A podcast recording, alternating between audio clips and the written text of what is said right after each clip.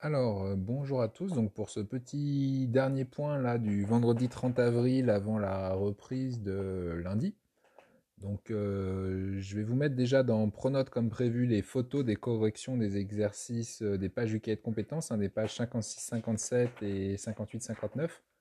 Donc, euh, les pages cinquante-six, cinquante-sept, il fallait essentiellement utiliser à chaque fois la notion de produit en croix dans les deux sens. Donc euh, soit on ne sait pas que c'est un tableau de proportionnalité et on vérifie si l'égalité des produits en croix est valable pour savoir si on a une situation de proportionnalité. Réciproquement, si on sait qu'on a une situation de proportionnalité, on peut se servir de l'égalité des produits en croix pour calculer des cases manquantes dans un tableau de proportionnalité. Donc du coup, en fonction des couleurs que vous avez choisies, il y avait euh, différents niveaux, mais du coup le principe était un peu tout le temps le même. Ensuite, la notion de caractériser graphiquement la proportionnalité, donc sur les pages cinquante-huit, cinquante-neuf du cahier de compétences. Donc là, à chaque fois, concrètement, pour vérifier si on a une situation de proportionnalité, il faut vérifier si les points sont bien alignés avec l'origine du repère. Donc pour cela, soit vous prenez votre règle, hein, soit vous tracez la droite, soit vous vérifiez juste sans tracer.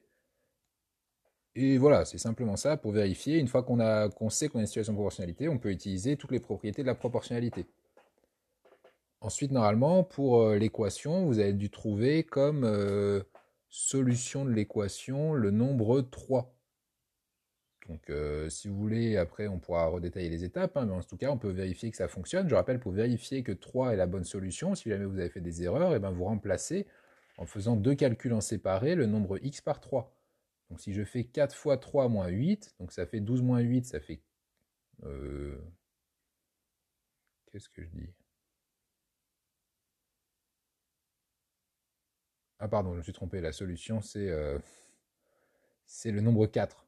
Oui, quatre fois quatre moins huit, ça fait seize moins huit, ça fait huit. Et de l'autre côté, quatre plus quatre, ça fait bien huit aussi. Donc euh, pardon, la solution d'équation c'est le nombre quatre. Ensuite, en ce qui concerne les exercices que vous aviez à faire sur la notion d'agrandissement et de réduction. Donc je parle rapidement de chaque exercice. Donc dans le soixante-dix-sept... La première figure, ce n'est pas une réduction, elle est plus petite, mais elle n'a pas la même forme. La deuxième figure, euh, ce n'est pas une réduction, car euh, elle n'a pas la même forme non plus. Et enfin, la troisième figure, euh, oui, elle n'a pas la même forme, car le nez est plus court. Donc du coup, déjà, pour que ce soit des agrandissements ou des réductions, il faut simplement que les longueurs changent, mais pas la forme.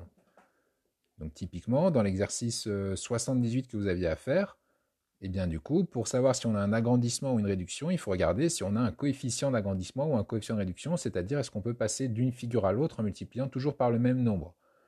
Donc euh, ici, on a l'impression, si on regarde les nombres du dessus, que le coefficient c'est deux. Parce que si on fait un virgule cinq fois deux, ça fait bien trois. Ensuite, si on regarde la dimension à droite, deux fois deux, ça fait bien quatre.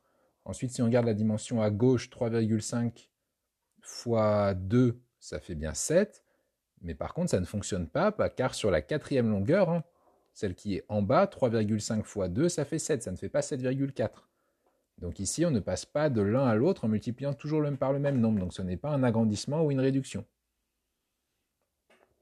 Ensuite l'exercice soixante-dix-neuf, hein, il fallait refaire les mêmes figures, sauf que du coup on vous demandait une réduction de coefficient zéro virgule six, c'est-à-dire vous multipliez les longueurs par zéro virgule six, vous obtenez des nouvelles dimensions et du coup vous refaites les figures aux dimensions qui sont celles d'avant fois zéro virgule six et vous aurez une figure qui est zéro virgule six fois plus petite. Ensuite dans le quatre-vingt-un, donc dans un agrandissement de coefficient deux, les longueurs sont multipliées par deux, donc du coup cette fois le côté A B, au lieu de mesurer trois virgule cinq centimètres, il va mesurer trois virgule cinq fois deux, c'est-à-dire sept centimètres, mais par contre les angles ne changent pas car les angles caractérisent la forme, donc du coup il faut garder les mêmes angles. Donc vous refaites la même figure avec sept centimètres et des angles de vingt degrés et trente degrés. Ensuite, l'exercice euh, quatre-vingt-quatre. Donc euh, on vous demande un carré est toujours l'agrandissement ou la réduction de n'importe quel autre carré. Alors ça c'est vrai car tous les carrés ont toujours la même forme. C'est-à-dire ils ont toujours les mêmes angles. Donc si vous prenez n'importe quel carré, vous tracez deux carrés, vous pourrez toujours passer de l'un à l'autre en multipliant par un nombre. Et ensuite, c'était à peu près tout pour l'exercice que vous aviez à faire pour aujourd'hui. Donc pour cette dernière heure de travail avant la rentrée, donc je vous donne cinq exercices sur les agrandissements et réductions en général. Donc du coup, ils sont sur les, les exercices là, de soixante-dix-sept à quatre-vingt-huit, hein, comme ce que vous aviez à faire pour aujourd'hui. Donc vous avez, tout ça c'est écrit sur Pronote, hein. Donc vous avez le quatre-vingts, quatre-vingt-deux, quatre-vingt-trois, quatre-vingt-six, quatre-vingt-sept et quatre-vingt-huit à faire. Ensuite je vous redonne deux exercices, les cent onze et soixante-trois, toujours sur ces feuilles sur Thalès, mais par contre ces deux exercices sont sur les propriétés qu'on avait vues avant les vacances, c'est-à-dire propriété de Thalès pour calculer des longueurs, réciproque de Thalès ou contraposé du théorème de Thalès, pour euh, prouver que les droites sont parallèles ou non. Et enfin, dans le cahier de compétences, je vous donne trois exercices dans les pages orange hein, qui font appel à plusieurs notions sur la proportionnalité.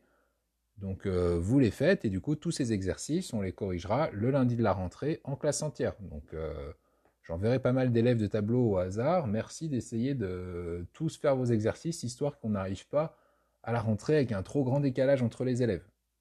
Et enfin, dernier rappel, mardi, le contrôle sur les chapitres de calcul littéral.